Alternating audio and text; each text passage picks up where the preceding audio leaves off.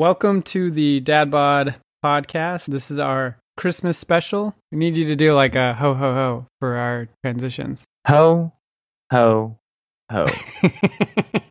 That's perfect. This is a Christmas episode, but we are talking about Christmas themes like Santa Claus and the Elf on the Shelf. So if you have kids that don't want to be exposed to these adult themes, then then don't listen to the podcast around them. Play the music.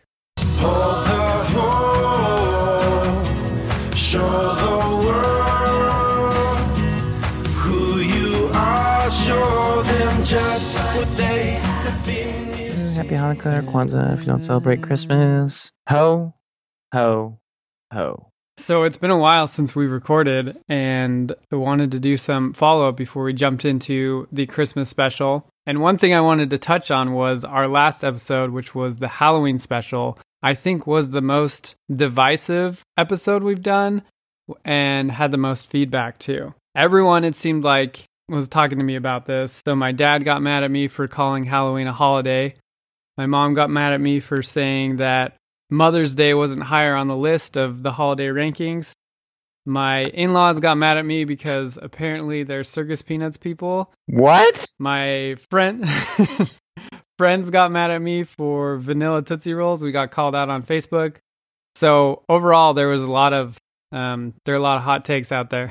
did you get any feedback from that episode? I did. I did. I think uh, I had some people tell me, especially my coworkers, who were like, "I can't believe you didn't have more chocolate up on the list. Um, chocolate should be first, second, third, fourth, and fifth. Um, I, I got a lot of people who gave me a hard time about like Swedish fish and some of the gummy candies I like because I, I think that's I think that's a controversial take. I'm okay with that. I can I can take that that's controversial. Any other? How did Halloween go with your kids? By the way, So, uh, truth be told, we still have probably we probably still have 15 pounds of Halloween candy in our house because like I only give my kids like one or two candies a day, and it's like the ultimate leverage. So if I had a penny for every time I've threatened to throw away all the Halloween candy, I would be filthy rich right now. and uh, I had a bout with my youngest the other day where she she hit her sister, and all she had to do was say she was sorry to like not be in trouble, and she refused. So like I put her in her crib, I put her nose in the corner, I threatened all these things. I, she would not say she was sorry. It took a, over an hour. Finally, I just started pulling her Halloween candy out. I started taking the candies and one by one throwing them in the garbage, and she's screaming bloody murder at me. I'm like, all right, I'll stop. Just say you're sorry to your sister. She would not do it. So finally, like, I get all of her candy into the garbage. Now, I'm, now I'm emptying the kitchen garbage into the dumpster, and she's freaking out. And she's like, and right as I'm about to drop it in the dumpster, she's like, I'm sorry. and I was like, I cannot believe what I had to get through to get you to say you're sorry. It is unbelievable, the, the dog and pony show. And then now I'm pulling candy out of the garbage that's surrounded by real garbage back into her bucket so she'll stop her crying. So, yeah. man, it's like uh, throwing away someone's clothes and then taking them to Plato's closet. There's nothing like that. You're just bringing up old wounds and getting me in trouble. oh man, so you dug out all the candy from the trash? It sounds like you got played. Yeah, I, I mean, I don't claim to be a pro at this thing. this this podcast is more therapy for me than it is anything else. Another follow up item, I just wanted to give a shout out to my sister in law, Emma, who recommended our podcast to her entire company. Thanks, Emma, for uh, spreading the message. Another update on potty training. Last episode or two episodes ago, I said that we were potty trained. And I feel like George Bush on the aircraft carrier when he said that, like, we've won the Iraq war or whatever. and it was like six years Or no new taxes. yeah. Um, because we're very much still potty training. So I just want to be transparent here. I just I just remember this is your first child you've ever potty trained, right? yeah. Yeah. So that makes sense. Yeah, children revert. Like uh, you're gonna tell me again that uh, Luke's potty trained in February, and then in July you're like, ah, we're still potty training. Like kids just go back and forth. It's it's not a really clean process. I say this, of course, and then we'll get a response that says, oh, I potty trained my kid in 48 hours. I'm like, yeah, that's that's not normal. What would you what would you qualify as potty trained? Like is it every time they go to the bathroom or is it a threshold of like 90% of the time they go to the bathroom? Yeah, I would say that occasionally there's a slip up, but it's definitely rare. Yeah. Like like if he's doing it more than once a week, then he's not potty trained. Yeah, he's not potty trained then. yeah, maybe once a week's not good. I mean, by that standard, my wife's never potty trained when she's pregnant. But sweetie, I hope you don't listen to this episode. After the episode, I talked to Mary, and I and the first thing she said to me was, "I need some kind of platform to to re- to, to have a rebuttal." uh, so what we should do is we should uh, before we drop these episodes, we should have them listen to them, and then they get like our wives can get on for like five or ten minutes and rebut everything they need to for us. we should we should do an every other. So we'll release an episode, and then they can release an episode where they correct it and then talk, and then we can correct them, and then just you know just go back and forth. Yeah, I like this. Ho, ho, ho. So this is our Christmas special. I want to give a shout out because I have several coworkers who may or may not be listening and who are atheists and say, hey, look, we celebrate Christmas for the cultural aspects of it. We love it. In fact, some of my coworkers are like, hey, my boyfriend and I are both atheists and uh, we are way in. He, she's like, my boyfriend loves singing Christmas carols. Obviously, not the super religious ones, but like deck the halls and and the ones about Santa Claus and things. They love that stuff, and I I think that I have been really close minded about that, and I thought that was pretty cool to, to recognize that. So anyone who celebrates festivities this year, this podcast is for you. It's not exclusive to those who celebrate the traditional uh, Judeo Christian elements of the holidays. Way to welcome everyone, Chris. That's what I'm here for. So the first the first thing I have um, on the topic of Christmas is the elf on the shelf. Basically, you have this elf and he's watching you all the time. It's like this stuffed doll, and you can't touch the elf if you're a kid. Well, no one can touch the elf. And he's taking notes on if you're bad or, or good. And every night he moves around, and basically the uh, the parents move him around, and the kids wake up the next day and he's in a different place. And did I get that all right? Have you done the elf on the shelf? Do you know about it? So yes, you got it right. Um, I do know about it, and the origins of it is it was invented by the Antichrist. and uh, so here's the thing: when when you're doing uh, anything you're doing, anytime people tell me about ideas or things to do with parenting, I'm always like, "What's the ROI?" Okay, let's take a look at this. And the ROI, if you're doing a, a business case for the Elf on the Shelf, is like it's an automatic loser. If it, if we were a company, every single company is doing Elf on the Shelf is going out of business because the amount of work that you have to put into it is absurd. It's one of those things where your wife's waking you up at two in the morning, like shaking you, like, "Oh, did you move? Did you move the elf?"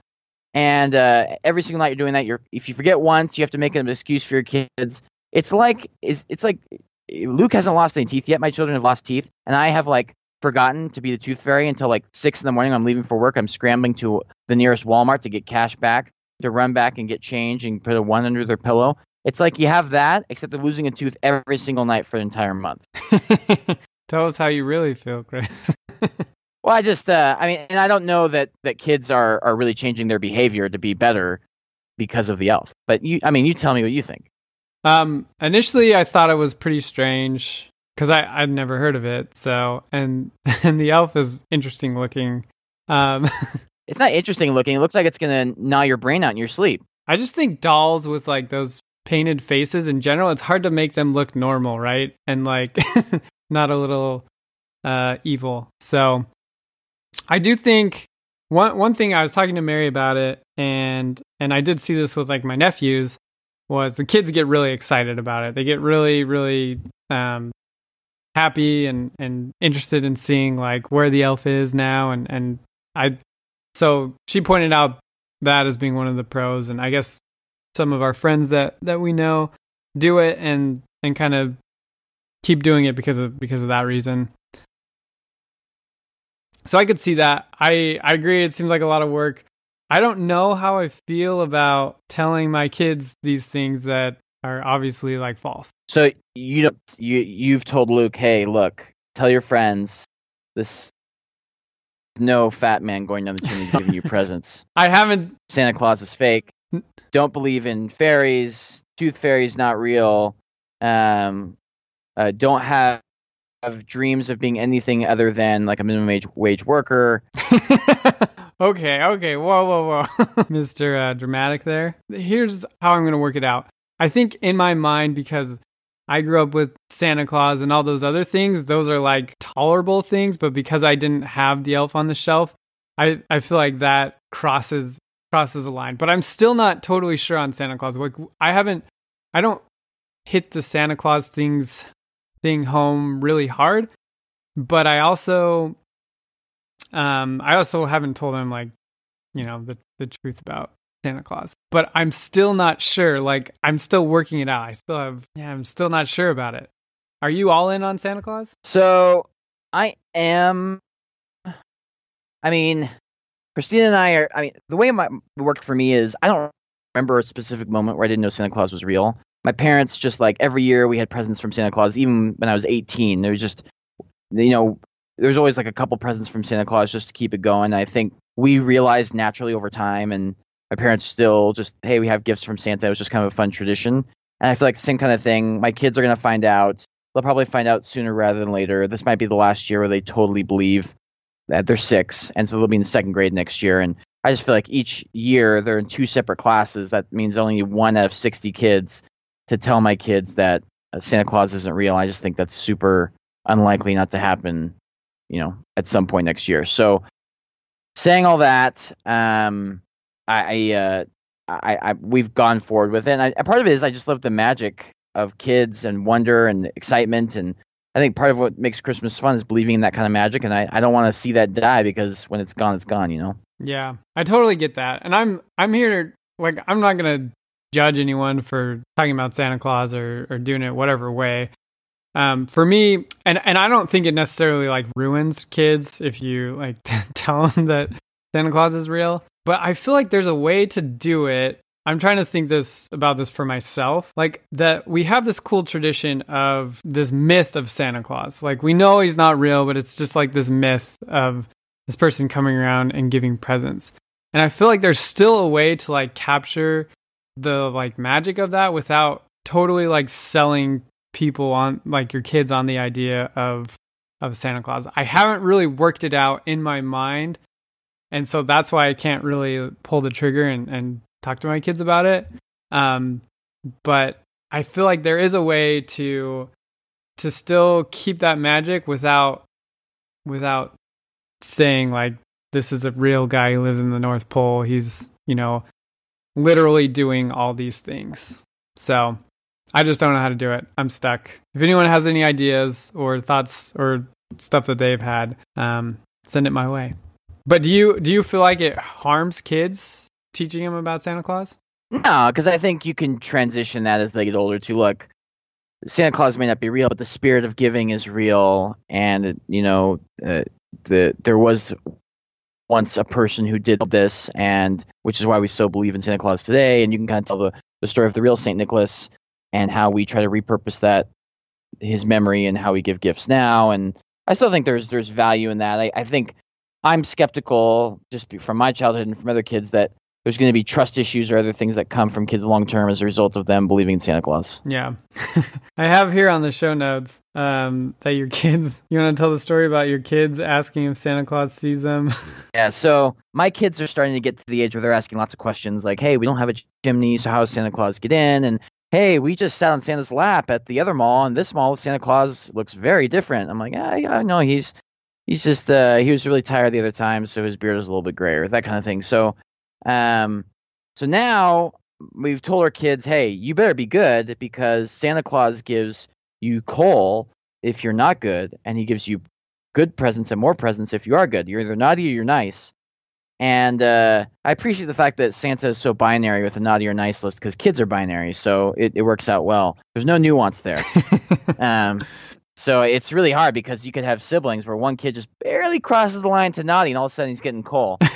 so um, anyway, so now the other day, uh, you know, the, the girls are getting out of the tub, and I'm like, girls, all right, go change. And so they go in the they go in the room, they go change, and uh, they come out, and they're like, Dad, Santa Claus is watching us if we're naughty or nice, right? I'm like, yeah, totally. Santa Claus is totally watching you. And they're like, oh, so Santa Claus sees us when we get out of the tub and we're changing? I was like, uh, no definitely does not. So anyway, so uh, so yeah, had to clarify that. So I think there's elements of that you have to you know clear up, but kids are super literal. So any other any other good questions around Santa Claus that you had to field? That's part of the reason I don't I don't like the idea is like coming up with all these like stories about Santa Claus. Well, okay, so well, we're we're Christian, right? And uh and so our children uh our children like we we teach them about the birth of Jesus Christ and and for us that's the main element of Christmas and we try to make that the focal point. Well, my daughter, one of my daughters was actually telling me the other day that dad, it's hard to believe in Jesus when you tell us that certain things aren't magic. And uh you know, starting to figure out that Harry Potter wands don't actually do what you say they're going to do, and so and they're starting to realize that there's less magic in the world. They're getting older, and so I'm worried that uh, uh, you know that there could be some conflating of well, if the magic of Santa isn't real, is the magic of uh, you know the Son of God coming to Earth, that kind of thing being real. So uh, you know, I, I think that may be a point in your column as to how they conflate those kind of things. Yeah. No, that's interesting. Yeah. So, how do you did you address that specifically with them, or what do you do? Yeah, we kind of addressed it and said, you know, we've got uh, we've got the Bible. It talks about his life on Earth, but, you know, and there's a record of people who were there with him, and it's a little bit different and that kind of stuff. And I think they're young enough to where it's fine. They they trust it, they believe it. But uh, it, it was it was interesting. Yeah, that's interesting. Yeah, I think when I was thinking about the Santa Claus thing, that's one thing I considered was it's another opportunity for my kids to say, "Hey, you know, you were misleading here," and I I don't want to give him many opportunities to have those have those examples. Ho, ho, ho. So we're going to talk about presents. That's obviously a big part of this season, and one of the big things that comes up around this time is philosophies on how many presents to get your kids.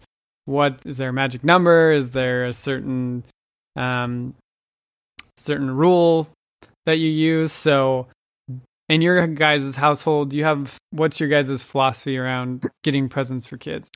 So uh, I I would say that we're we try to be pretty conservative. We always feel like our kids get way more than they should get. It's always the case, and part and a huge reason for that is because I feel like there's so many more gift exchanges. We do a gift exchange with siblings on each side, and we do a gift exchange with a sibling. They're going to get our kids presents, and then grandparents. And uh, my parents are divorced, so we usually get presents from two sets of grandparents, my side plus Christina's parents, and then. Uh, and then sometimes we do you know gift exchange with neighbors and all this stuff. So it's just like it feels like they get a ton of presents and spoiled from extended family.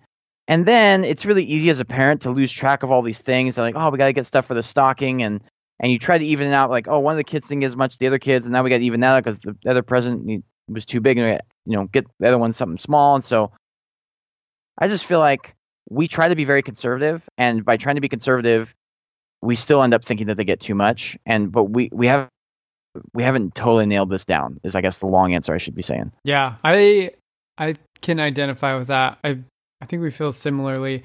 And we kind of try and build in other people's gifts to our kids into the equation. So, oh, we're going to get them these things, but then also they're going to get tons of stuff from their grandparents, from other people. So, we try and f- you like to tell them the stuff grandpa and grandma gave them is actually from you That's right. Yeah. We like to take credit for all all the gifts. So, we just scratch it out and say, "No, no, no, no." no, but in our just our mental calculations of, you know, how much how much toys and presents we want to, our kids to have for Christmas, uh, we always consider just, you know, they're going to get a lot more from other people. So, what we typically do is just kind of set a, a monetary amount, like our budget for the Christmas season, and then call out, you know, how much we'll spend on each kid, um, and and go off of that. But I've I have heard I've seen on the internet, you know, some people have they do like three gifts based off of the three gifts given to the to baby Jesus and and they kind of pull themes from that so one thing that the kid needs one thing that the kid wants and then one thing that I can't remember the third one. So have you heard of those types of things where there's kind of like a theme to to each present? yeah i like that um it's harder for us because we have twins and the twins generally share most of their gifts because i mean they're at the age now we get them a lot of like craft stuff so a lot of like uh uh you know they got a thing to make friendship bracelets they got a thing to make um to, to do their nails and do some fun things like that and so they're they're really into that kind of stuff and so we have a lot of joint gifts so I, it's it makes it harder for us to put a, a, cap on a number and say this is for you, this is for you. Because if I give one craft thing to one sibling and one to the other, they're going to fight. I have to have them share them, or it's going to be trouble. but I do I do like the idea, and I think it's a good concept, and it makes it so that you have really thoughtful. You have to be really thoughtful about each individual gift instead of oh that looks good, let's add that. That looks good, it's not very expensive, let's add that. So I I think it's a good idea. I just haven't been able to execute on that thus far. Yeah. Yeah, I, I do too. When I heard it, I thought it was interesting. I'd be interested to hear if anyone else has ideas like that that they do that they've seen that have worked really well or, or strategies that they've had um, in terms of giving gifts to their kids. Uh, we'd love to hear about it. It's I think it's always good to bounce these ideas off of each other and, and kind of find out what, what works the best. Ho ho ho. So Christmas movies, Mary is a big fan of the she's a fan of the Hallmark channel and the Netflix movies and the Lifetime, all all the movies. So there have been a lot of movies on recently, a lot of Christmas movies. So uh, I'm I'm fairly traditional when it comes to this stuff. I actually I'm really traditional. Home Alone is a must at Christmas. Uh, Die Hard is a must at Christmas. That is a Christmas movie. It's a spectacular Christmas movie. Um, uh, the Grinch. Um, I also like the old school animated version, not the Jim Carrey version. And then uh, It's a Wonderful Life. I think I watch that every single Christmas. My wife loves to watch White Christmas, which is also a very traditional uh, movie that's probably 70 years old. So um, those are kind of the top ones we cycle through. What about you? Yeah, we burned through pretty much all the Hallmark ones. um, I do like Home Alone, and I don't watch it every Christmas. I should though. I I feel like that's a great Christmas movie. I've never seen It's a Wonderful Life. What? Yeah, I know. I need to.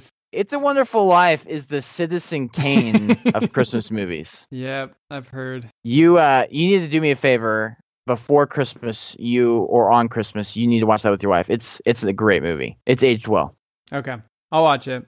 Um, I've got I I have gotten in like I'm ashamed to admit this, but some of the Hallmark movies I like. I think they're all right.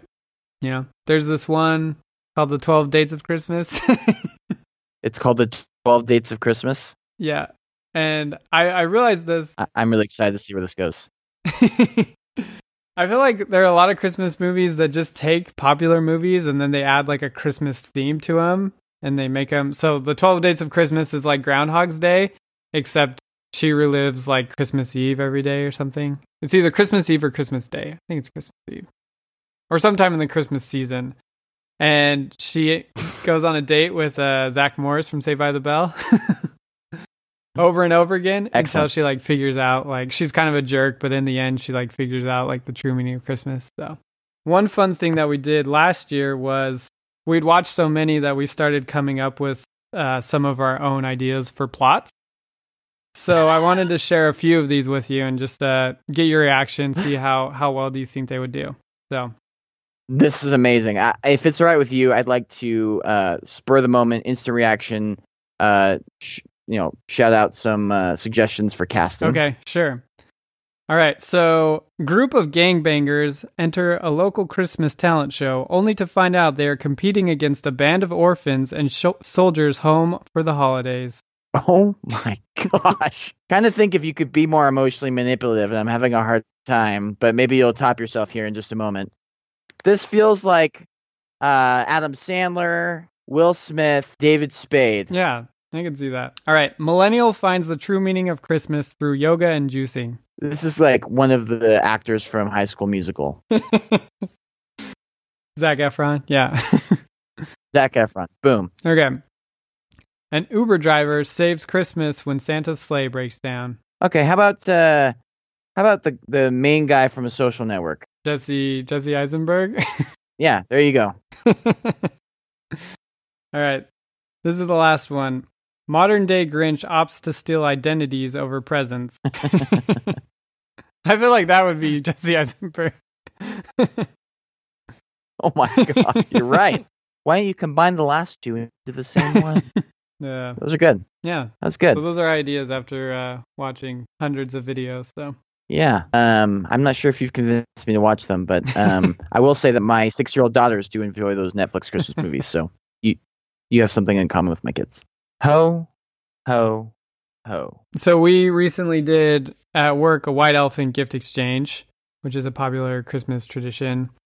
And I don't participate in these anymore, especially at work because they they do it kind of weird. I always grew up with white elephants being you just brought like a silly, like funny gift. And usually it's like some crap from your house that you didn't want anymore that you just gave to someone else.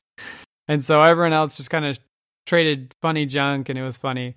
But in our office it's it's kind of half and half where half the people will bring like nice gifts and the other half will try and be funny. And so it ends up being this really awkward thing. And you end up uncomfortable because you you don't know if you should get a nice thing or a funny thing. And people are kind of bummed about the stuff they got if they brought something nice and it's just really uncomfortable. So I just don't participate because it's super awkward. but what is your understanding of white elephant gifts? Do you typically bring funny gifts or real gifts? What do you do? No, I mean I think people get real gifts at real gift exchanges. I think it's for funny, and I, I mean, I, I don't particularly love it because it's just time and energy to find a gift for something that to make someone laugh eventually. And I don't think I've ever seen someone get a white elephant gift that they actually really enjoyed. And so uh, I, I feel like we're in we're now in an era where we're trying to eliminate waste because waste means more garbage. It means uh, wasting dollars that we don't have that could have been spent elsewhere, and wasting time and energy when when time is our most precious commodity. So I feel like white elephant gift exchange kind of represents the worst of all those things. There's just tons of waste there, and so I think as a result, I've kind of shunned it. But maybe I'm just repeating what you think. I like the strong word. You shunned it. That's good. I mean, I, I remember going to a white elephant gift exchange in college where someone gave me pigskin. So I was like, thanks a lot for this. Um, so so yeah, I mean, it's not my thing. so in in college, uh, Chris had these pheromones Oh no. That, he had in our bathroom. You had like three bottles of pheromones that were unopened, and so Listen, this is this is really n- has nothing to do with Christmas It whatsoever. totally does. So I got two of those bottles of pheromones. I think you gave them. I don't know why how I ended up with them, but I took them, and years later I still had them. And we went to a white elephant party, and I was like, "These would be the perfect gift. Like these are gonna be so funny." And I thought they were gonna they were gonna be a huge hit, and and they were totally dud. The person got him was like, "Oh, pheromones, ha ha ha!" Like they didn't even think it was funny. They're like, "This is kind of weird." like, no, that's hilarious. And it had some like sleazy name, like like Dr. J's like love juice or something. so funny. wow, that's amazing. So if you want to know where your pheromones went, that's where they are. I don't have any recollection of this. That this sounds like a Montgomery play. I'm pretty sure Montgomery bathed in pheromones before he went on every date. So I hope he's listening right now. Um, I totally forgot about that until we started talking about it. Really glad you brought that up. well, to wrap it up, do you, do you have any uh any fun uh kid Christmas stories you want to share? Well, I, I will say, uh, so I took my kids uh, sledding the other day. I mean, this is this is more, more the Christmas season than Christmas itself. I took my kids sledding the other day, and I, I uh, you know, I put them, all three of them wanted to go on the same sled, and there happened to be a little bit of a bump, uh, like a someone had made a jump at the bottom of the hill. And I kept trying to avoid it. Well, uh, I put them down one time, and the my youngest Audrey was in the front. Well, she got flipped up about five full feet in the air. I was with a buddy of mine. He had his kids, and we both witnessed my youngest end up in the middle between her siblings and land. They they landed the sled, but she ended up in the middle, but started in the front. So I thought, oh, that was pretty cool. So then I was like, I'm gonna I'm gonna try to catch this on film. So I catch it on film the next time, and next time they completely biffed it. My youngest went face planting right into a giant pile of snow, and she was screaming. She was done. She's done something. I posted it on Facebook. It's a pretty epic crash, but um, so yeah, All right. Well, do you want to wrap us up? yeah. Hey, we'll thank thank our listeners and uh, all all you startups out there that are uh, playing us through your offices. We appreciate it, and uh, we'd love to hear feedback. Any pushback to uh, Spencer's really strong opinions and my tepid opinions uh, would be very much appreciated. You just called me Spencer. Oh, sorry, I was thinking about freaking Montgomery. You got Montgomery on your mind? Sorry, Andrew.